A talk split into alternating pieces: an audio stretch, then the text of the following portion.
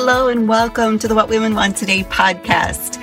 You might be asking yourself right about now, well, what do women want? I mean, we're pretty complex creatures, right? Well, I think we want it all, and I'm here to explore it with you. My name is Terry Kellams. I'm your host. Go grab your favorite beverage. I've already got my glass of wine, and let's get started. If your midlife is anything like mine, it hasn't shown any signs of slowing down. Hello, and welcome to today's episode of What Women Want Today podcast. I'm your host and coach for midlife women looking for fulfillment by exploring and discovering your passions and purpose and digging into what's holding you back. Today, we're talking about decision fatigue. And yes, it's a real thing. Friend, here is my question for you today. If you made a list of things that have changed in midlife for you, would the ability to make decisions show up on that list? Have you just shrugged it off as brain fog? Well, it could be brain fog, but there is more at play sometimes. I have a friend who's a few years ahead of me in this midlife season, and she shared with me once that she used to be able to make decisions quickly and easily, and then found herself at a department store one day trying to buy some new towels and could not make an easy decision about what brand and color she wanted to buy. Today, I'm going to share some common signs of decision fatigue, and I'm going to share some solutions to help with that fatigue. In past episodes of the podcast and on social media, I've shared that my husband and I have been building a house in the Phoenix area for about the last 3 years. Originally, it was supposed to be our home that would accommodate Brian's grandma as she is aging, and we wonder how much longer she'll be able to reside in her home without some assistance. You know, we just worry about her being there alone all the time. Anyway, after a couple of job transfers that have required us moving to opposite ends of the state of Arizona, we are in the final stages of the building process, and I now refer to that house as the flip house, because we are also applying for building permits in our new location so that we can build a home here. I know some of our friends and family, and maybe even you, are probably asking, why not just buy an existing home? Why go through all that again? And believe me when I say, why not indeed?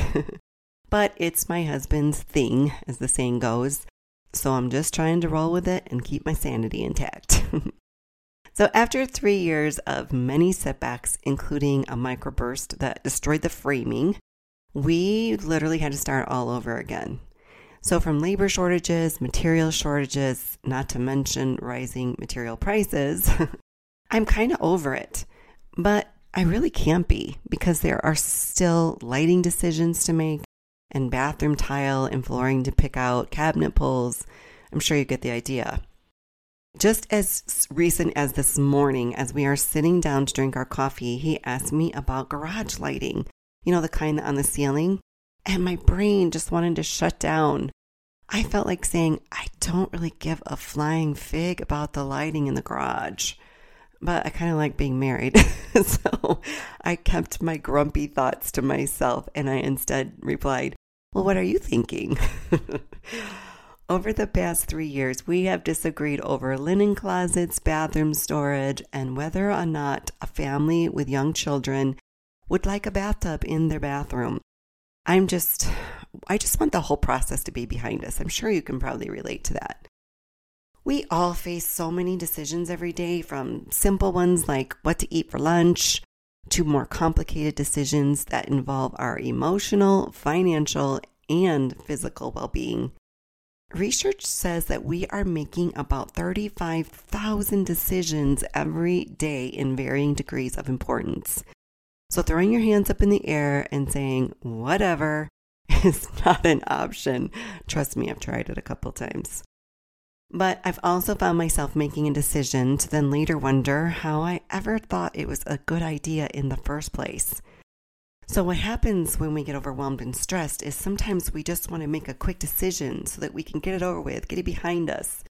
Or sometimes we just shut down altogether. Stress plays a huge role in our behaviors during these times. When we become overwhelmed, we often make poor decisions due to the fatigue of too many decisions. And it doesn't get easier as the day goes along. So let me share some symptoms of decision fatigue. Low mental energy. So the brain will look for shortcuts. reckless and or impulsive decision making, unhealthy and unproductive choices, stress, overwhelm, and yes, irritability. And here are some behaviors you might find yourself involved with when experiencing decision fatigue. Procrastination. Oh, I'll just tackle this later. Impulsivity. Rock, paper, scissors, anyone? Avoidance. I just can't deal with this right now. Indecision. When in doubt, I'll just say no. However, keep in mind that sometimes not making a decision is indeed making a decision. The job you couldn't decide whether to apply for or not, it's been filled. The house you wanted, it's been sold. The vehicle is no longer available. All of the seats on the flight you wanted are sold out. All of the volunteer positions you were considering have now been filled. The dress you wanted, sold out of your size. The washer and dryer are now on back order. So what are we to do then? I have some solutions for you to consider, but first, I want to share today's podcast review. This one comes from NolaGirl1689, and she says, exactly what women want. Terry is gold. I'm so glad this podcast is here, and I can't wait to hear more. Aw, thanks, Nola Girl. I'm glad you're enjoying the podcast. Eliminating even the smallest daily decisions have impact. If you had a picky toddler, you probably remember this tactic. Would you like to wear the red shirt or the green one? Would you like to eat cereal for breakfast or toast? So let's start with clothing decisions. You know, I'm sure you've heard this. Steve Jobs wore black shirts and jeans every day. I remember reading an article years ago about a woman that switched to wearing all black and white pieces. She never had to worry every day if something matched or not. I have a friend who will get her outfits together for the entire week on Sundays. And here's a funny story from when I worked in my corporate job. So I was training a class, and one of the gentlemen in this particular class, he was just a hoot. He was always making me laugh with his stories every day. One day he comes in and says, Terry, I woke up today and I put on my Thursday outfit. A bit distracted, I just looked over at him and I smiled and said, looking sharp, Ignacio. He said, no, Terry, you don't understand. Today is Wednesday. You can't wear your Thursday outfit on a Wednesday. I laughed, and I waited for him to laugh too, but he was dead serious. So apparently this works. All right, the next one is food decisions. Making a meal list and grocery shopping takes the decision-making out of the way for the week. As much as I really do not enjoy grocery shopping, taking the time to do this once at the beginning of the week is now one less daily decision to make. You can even take this one step further and do your meal prep. Or you can take your lunch to work, and that eliminates deciding where to go every day. Bonus is you avoid lunchtime traffic. You might even know someone who eats the same breakfast or lunch every day. I think I ate yogurt with fruit for breakfast almost every day for 3 years. So limiting your option clears up your mental energy and headspace for the tougher decisions that you have to make. If you clean toilets on Tuesdays and you do laundry on Sundays, if you always do your strength training workouts Monday, Wednesday, Friday, and do cardio on other days. And then let's talk about decision sharing. This one might be my favorite. Can someone else make the decision? I'm pretty easygoing the majority of the time, so unless I'm hungry for something very specific, I don't mind if he picks the restaurant.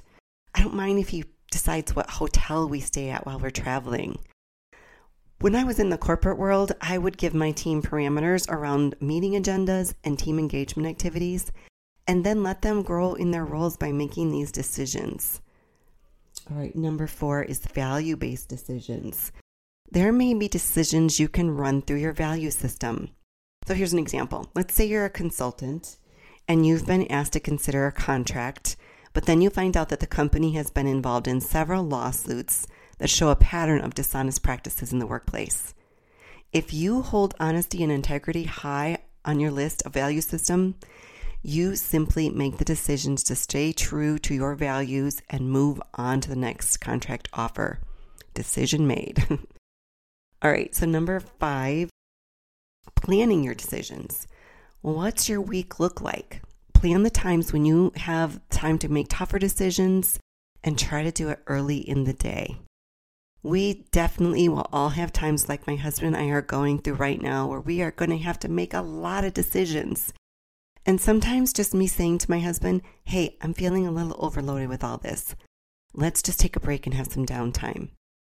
So just remember when you're going through a season like ours, take time for fun, for laughter.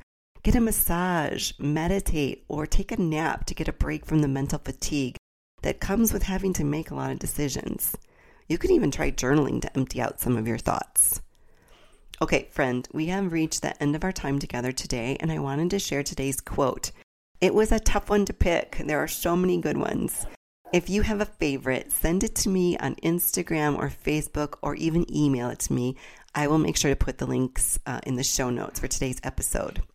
So today's quote is by Theodore Roosevelt, and this is what he has to say. In any moment of decision, the best thing you can do is the right thing. The next best thing is the wrong thing. And the worst thing you can do is nothing. Thanks for making the decision to be here with me today. Until next time, please remember to take good care of you. See you next week. Thank you so much for joining me. I hope you enjoyed today's conversation as much as I did. If you'd like to continue the conversation, come on over and join our private Facebook group, What Women Want Today. I'd love to hang out with you some more there. Any resources mentioned in today's episode will be in the show notes. You can find me on Facebook and Instagram at What Women Want Today Podcast, or visit my website at WhatWomenWantToday.com. Please remember to subscribe, download, and share. Leave me a review. It helps other amazing women find the show and become a member of our community. One last thing for you today.